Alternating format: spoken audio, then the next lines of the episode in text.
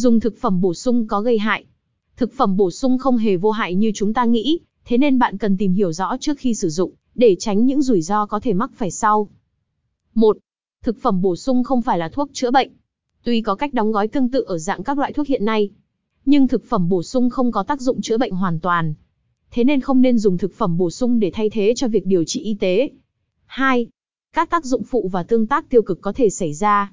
Thực phẩm bổ sung có thể gây ra tác dụng phụ như buồn nôn, tiêu chảy, nhức đầu. Ngoài ra, thực phẩm bổ sung còn có thể ảnh hưởng đến độ chính xác của kết quả xét nghiệm. 3. Nguy cơ khi sử dụng thực phẩm bổ sung quá liều. Sử dụng thực phẩm bổ sung quá liều có thể gây tổn thương đến các cơ quan và thần kinh, nghiêm trọng hơn là tử vong. Vì vậy, hãy luôn tham khảo ý kiến bác sĩ trước khi dùng bất kỳ loại thuốc bổ sung nào, để tránh mắc phải những nguy cơ trên, bạn nhé.